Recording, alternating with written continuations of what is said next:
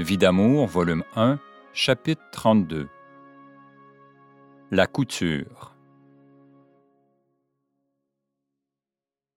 Pendant ce temps, mes enfants grandissent. Que de consolation de ce côté. Je dois bien infliger certaines corrections, mais après en avoir expliqué la raison. Aussi, quand les larmes sont séchées, l'enfant vient vers moi et m'entoure de ses bras affectueux. Il me dit en m'embrassant Que je t'aime, maman. Je les habitue aux petits sacrifices et je réponds à toutes leurs questions. Mes plus beaux moments s'écoulent à l'heure du coucher, quand je vais les border dans leur lit. Les bécots n'en finissent plus. On t'aime tant qu'on voudrait toujours te garder avec nous, disent-ils. Je songe alors qu'il ne sera pas nécessaire de me séparer d'eux pour leur permettre des études plus avancées, car nous avons dans notre localité collège et couvent bien organisés. En plus, le séminaire permet les études classiques. Le cœur me serre bien fort quand je songe aux petits orphelins qui passent leur enfance dans les orphelinats. Alors je serre plus fort mes petits, comme pour les garder toujours plus près de moi. Je veux tant leur rendre la vie plus agréable en dépit des excès dont ils ont tant à souffrir. C'est pourquoi je les habille bien, même si ce sont des vêtements usagés que je reçois de ma famille ou de mes amis et que je reconditionne à neuf. Je ne veux pas qu'ils souffrent de complexes d'infériorité à ce point de vue-là, au moins. Pendant un an, je note les dépenses pour toute la couture que je fais. Si paradoxal que ça puisse paraître, il ne m'en coûte que 8,95 sous pour les habiller convenablement. André, 10 ans. Un paletot d'hiver, un paletot d'été. Un coupe-vent d'hiver, un coupe-vent d'été. Deux bonnets, un habit, trois chemises d'hiver, trois chemises d'été, six pantalons été-hiver, un chandail que j'ai tricoté. Louise, 8 ans. Deux manteaux d'hiver, deux manteaux d'été, un costume, une robe de couvent, six robes de semaine, été et hiver, une robe pour dimanche, trois jupons, deux couvre-tout, deux jambières, un chandail que j'ai tricoté, deux chapeaux, un bonnet. Michel, 7 ans. Deux manteaux d'hiver, deux manteaux d'été, un costume, une robe de couvent, six robes pour semaine, été et hiver, une robe pour dimanche, trois jupons, deux couvre-tout, deux jambières, un gilet fait à la main, deux chapeaux, un bonnet. Pierre et Daniel portent les vêtements d'André, de Louise et de Michel lorsqu'ils avaient leur âge. Les robes du dimanche sont faites de tissu neuf que maman m'a donné. Après sa sortie de CKRB, mon mari ne travaille pas pendant deux mois. En plus, il apprend qu'il est redevable d'environ 1000 dollars de salaire, reçu en surplus, qui lui sera retiré au fur et à mesure que les commanditaires paieront leur trimestre. L'avenir est sombre. Aucun revenu, nulle part sauf les 10 dollars que je reçois chaque semaine pour le courrier. Georges s'intéresse à la vie politique et pendant six mois, il ne songe pas un instant à gagner sa vie, sauf à aller ici et là, dépensant pour des voyages inutiles. Il fait pression auprès de certaines personnes susceptibles de devenir candidats, et puis il est proposé à son tour. Donc, aucun revenu, des dépenses seulement. Mon père nous aide encore et oncle Aimé aussi. Les dettes augmentent et les créanciers menacent de poursuivre mon mari. Un jour, il est coincé. Mon père lui donne 300 dollars le 1er mars 1956. Mon mari verse quelques acomptes, puis il s'en va deux jours pour revenir en état d'ébriété. Quelque temps après, mon père arrive au moment où je regarde les états de compte, quand mon attention est attirée, dans une autre lettre, par des chèques qui reviennent de la banque et que mon mari a signés. J'en suis si étonnée que je les montre à papa. Comment? me dit celui-ci. Je lui donne de l'argent et il va le boire. En effet, le 2 mars 1956, un montant de 25 dollars est retiré de la banque et fait au nom de l'hôtel Gilman. Le même jour, un autre chèque de 10 dollars à l'hôtel Candlelight et le 3 mars, 15 dollars à l'hôtel Arnold. Ce sont précisément les jours où il était absent. Par la suite, les chèques révéleront souvent les mêmes choses. Si je lui souligne certains faits, il a dix mensonges pour camoufler sa vie. Un jour, je le vois débourser 50 dollars à Québec, les frais de 12 repas dans un club offerts à des personnes riches, lesquelles par la suite, venant régler leur facture, apprennent qu'elle est déjà payée. De plus, ces hommes d'affaires ne savent pas qui remercier. À force d'insistance, l'un d'eux apprend que c'est Georges qui a défrayé le coût de ses repas. Donc cet homme fait la leçon à Georges qu'il connaît très bien et dont il est au courant de la situation financière. Pour terminer, il entre à minuit dans le restaurant le plus chic de la ville, se fait servir deux repas plantureux avec vin de Chianti. Coût 11,25 Il est le seul à déguster pareil repas à trois heures d'intervalle d'un excellent souper. Il renverse le vin par terre. J'ai honte, terriblement honte. Sur le chemin du retour, à 2000, 3,2 km de Québec, je prends le volant car il conduit à une vitesse vertigineuse sur des chemins glacés. En février, comme la compagnie de finances menace de lui enlever son automobile parce qu'il n'effectue pas ses versements mensuels, il vend notre maison à son beau-frère. Tout se fait sur parole, sans contrat, et l'acheteur lui donne 1500 dollars comptant. Je n'ai pas reçu un sou depuis la mi-novembre. À l'occasion de la vente de la maison, il me donne 40 dollars, ainsi que la semaine suivante. Nous sommes criblés de dettes. Je ne m'inquiète pas de la vente de la maison. J'ai confiance en Marie. Quelque chose arrivera sûrement un jour. En attendant, il peut verser quelques acomptes urgents.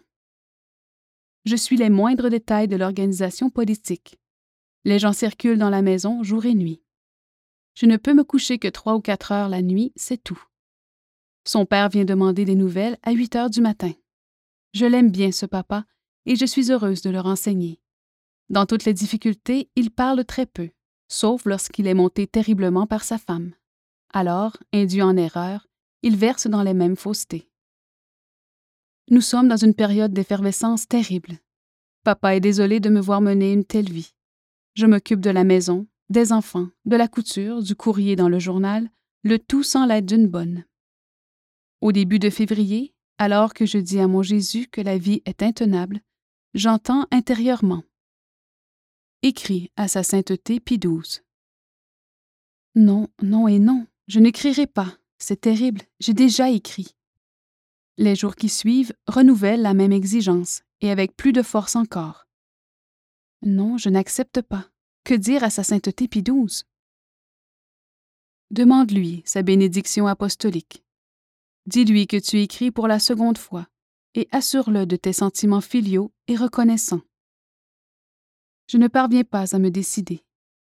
Quinze jours après, ennuyé d'entendre le même ordre, j'écris et fais ce qu'on me demande. Puis, la lettre envoyée, je n'y pense plus. Le mois de mai est de retour. Les complications de toutes sortes se multiplient. Mon mari revient au matin, ivre, me disputant ainsi que tous ceux qu'il connaît.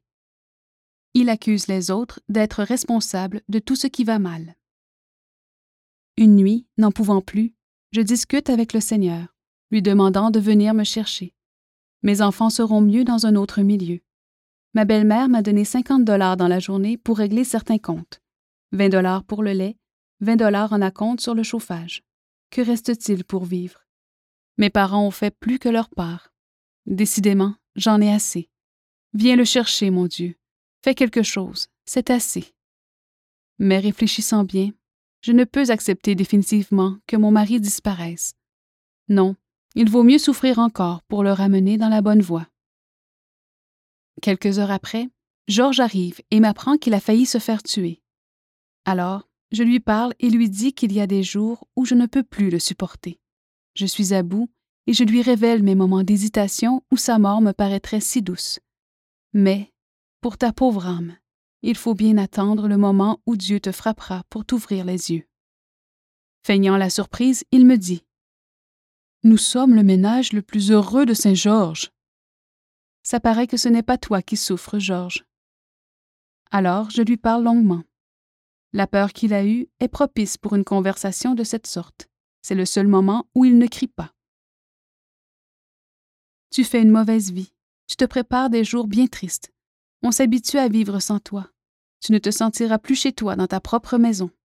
Tu vas payer pour toutes tes sottises, et ça va faire mal, crois-moi. Ne t'imagine pas mener une vie dépravée sans avoir à verser des larmes bien amères. Je supporte tout. Rien ne sert d'essayer de te faire comprendre. Les prêtres ont tenté de te faire réfléchir, rien à faire. Dieu t'attend, crois-moi, et ça va faire mal. Par la suite, je n'accepte plus d'envisager la possibilité de la mort de mon mari. Je refoule ces pensées tout de suite sans m'y arrêter. La vie continue, toujours la même. Le mois de mai est terrible. Que de larmes je verse. Tout va mal, et souvent je songe à partir. Mais où aller avec cinq enfants? Bien sûr, je ne veux pas m'en séparer. Aussi, il m'arrive d'avertir mon mari. Si tu ne changes pas de vie, je vais m'en aller, ce qui le fait rire. Un jour, M. l'abbé Y vient avec sa sœur Jeanne d'Arc, et je leur dis que j'en suis à mes dernières résistances. Alors, M. l'abbé fait demander Georges au presbytère et l'avertit sérieusement. Il est temps que tu changes de vie, dit-il, car ta femme va te quitter.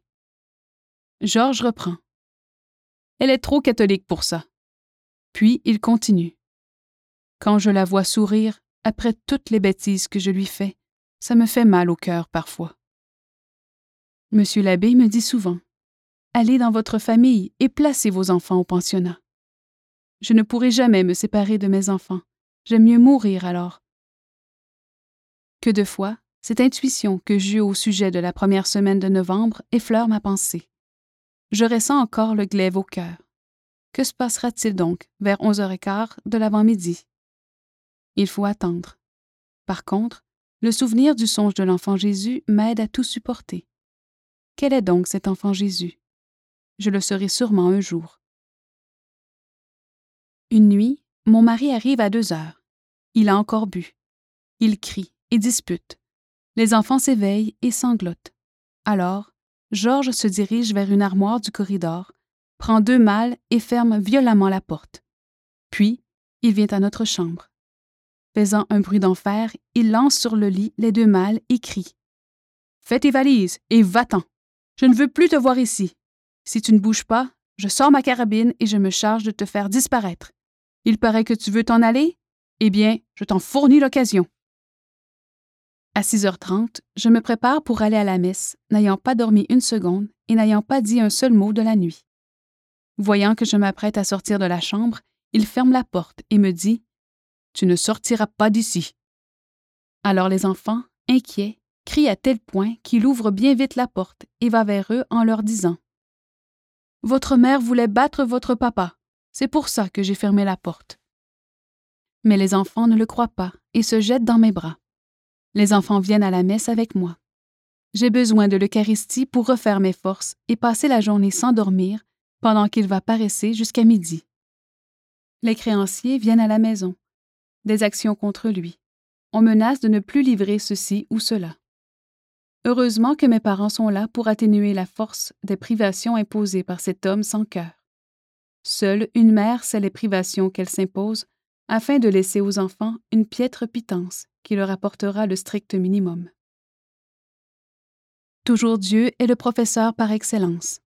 Je vais à l'école de la souffrance et toujours, tel que promis, Jésus et Marie donnent des grâces dont le baume surpasse l'atrocité des douleurs. Le mois de mai se termine en beauté. Le 31 mai, à 18h30, je suis occupée à préparer le courrier de la semaine quand la sonnerie du téléphone se fait entendre. C'est Monseigneur Baudouin qui est à l'appareil. Je reçois à l'instant, dit-il, une lettre du Vatican. Mon cœur se brise d'émotion, en croyant qu'on allait me dire de laisser la paix au Saint-Père. Je ne dis mot, j'attends. Aussi, Monseigneur Baudouin continue. Sa sainteté vous envoie sa bénédiction apostolique, et c'est avec plaisir que je vous la transmets. Je remercie. Quel soulagement et à la fois quel bonheur indicible. C'est un vrai cadeau du ciel que notre bonne mère me fait parvenir en la fête de la royauté de Marie, que l'Église célèbre ce jour-là, et qui m'a amené auprès de son autel, le matin même, afin d'entendre la Sainte Messe et de communier avec mes enfants. Ces chers enfants aiment beaucoup la Madone. Toutes ces fêtes et les samedis nous retrouvent réunis au pied de son autel. Je suis heureuse, mais quelque chose m'attriste. Qu'allons-nous manger demain? Aussi, dans ma prière du soir, vers 21 heures, je dis à la belle Madone ma reconnaissance pour cette bénédiction apostolique que je savoure discrètement, et je lui demande de nous donner du pain pour le lendemain, car il n'y a presque plus rien, et je suis ennuyée de demander. Je ne désespère pas. Mon mari est parti depuis le matin, et je ne sais pas où il est. Je suis sûre qu'il passera la nuit à l'extérieur, comme d'habitude. Vers 22 heures environ, je reçois un coup de fil. C'est maman, qui m'apprend qu'un panier de provisions me sera apporté le lendemain, car elle a acheté des billets au nom de tous ses petits-enfants, et c'est Michel qui est l'heureuse gagnante. Panier de 25 dollars. Inutile de dire ma joie, et en plus de constater la puissance de la belle Madone. Mes parents ne cessent de téléphoner et de s'informer. Papa vient régulièrement deux ou trois fois par semaine. Que de fois je pleure sur son épaule, et pourtant, il ne sait pas tout. Au milieu de toutes ces difficultés, mon mari arrive un jour avec une voiture de l'année, Monarch 56. Sa Ford 54 est encore en bon état, mais, dit-il, ça paraît mieux quand on est dans la politique. Quelques jours passent et il revient cette fois avec deux complets neufs. Il en a déjà trois autres. Peut-il être assez inconscient pour se vêtir comme un pacha et rouler carrosse, quand il ne fournit même pas le strict nécessaire dans la maison et qu'il a des dettes pour plus de 2000 dollars ici et là dans la ville, sans oublier sa voiture qu'il doit quasi complètement et sa maison dont il ne parvient pas à payer les versements. Heureusement, mon père l'aide à obtenir un prêt sur l'habitation, ce qui permet de rembourser six mois dus. Pendant ce temps, Georges continue à s'occuper de politique. Tantôt il sera candidat, tantôt on en désire un autre. En dépit de tout, je le seconde et j'en profite pour me mettre au courant de la chose politique et surtout de la façon d'agir des hommes entre eux. Le jour de la désignation des candidats, mon mari n'est pas agréé.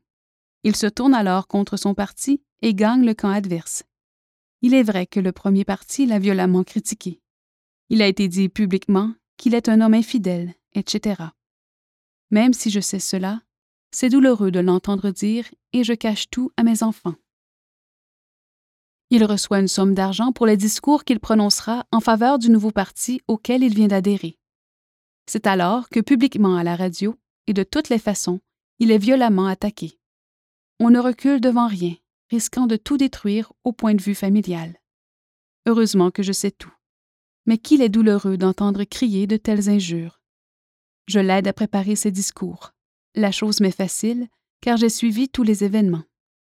Le plus cocasse, ce fut le jour où l'on me demanda auprès de certaines autorités politiques afin de poser ma candidature à la place de mon mari. Considérant mon incompétence et surtout réservant mes forces pour m'occuper de mon foyer, je refusai la proposition. Je sais bien aussi que Georges n'est pas qualifié pour une charge politique. Comment pourrait-il mener un comté quand il ne peut même pas s'occuper de sa famille? Je ne suis nullement favorable à sa participation à la vie politique, mais je garde le silence et je laisse aller les choses. Advienne que pourra. L'élection a lieu. Puis nous allons avec les enfants prendre une semaine de repos au bord de la mer. Je sens revivre en moi cet amour profond pour la nature. Comme à Saint-Georges, je souligne aux enfants toutes ces beautés. Un ciel sans limite, peuplé d'ailes blanches, la mer calme, les vagues qui frôlent les pieds des enfants, dont les yeux voudraient tout contempler à la fois. Chaque jour retient mon attention. Dans la calme solitude, j'admire tantôt un ciel gris perle, tacheté de nuages d'acier, ou encore ce beau bleu pâle mêlé d'orange et d'or. Les vagues qui s'amusent discrètement sur le rivage provoquent la gaieté chez les enfants. Heureux moment. Pendant des heures, je parle avec le Créateur de toutes ces beautés qu'il a faites à notre intention et qui, malheureusement, servent beaucoup plus à l'offenser qu'à l'aimer. Les six jours passent trop vite. Pour la première fois, je connais le calme, le repos, la vie paisible. Quel bienfait avant de retourner dans la galère, mon Dieu. De retour à Saint-Georges, mon mari rembourse le beau-frère. Alors nous pourrons demeurer dans notre maison. Toujours ma compagne Jeanne d'Arc se révèle une amie sincère et dévouée. Nous causons des soirées entières. Pourtant, une épreuve terrible menace la famille. Je la sens nous frôler. Qu'arrivera-t-il? Un soir, je dis à Jeanne d'Arc D'ici à quinze jours, nous aurons une lourde épreuve à supporter. C'est le 20 août 1956. Bien des hypothèses se présentent à mon esprit. Rien ne se précise toutefois.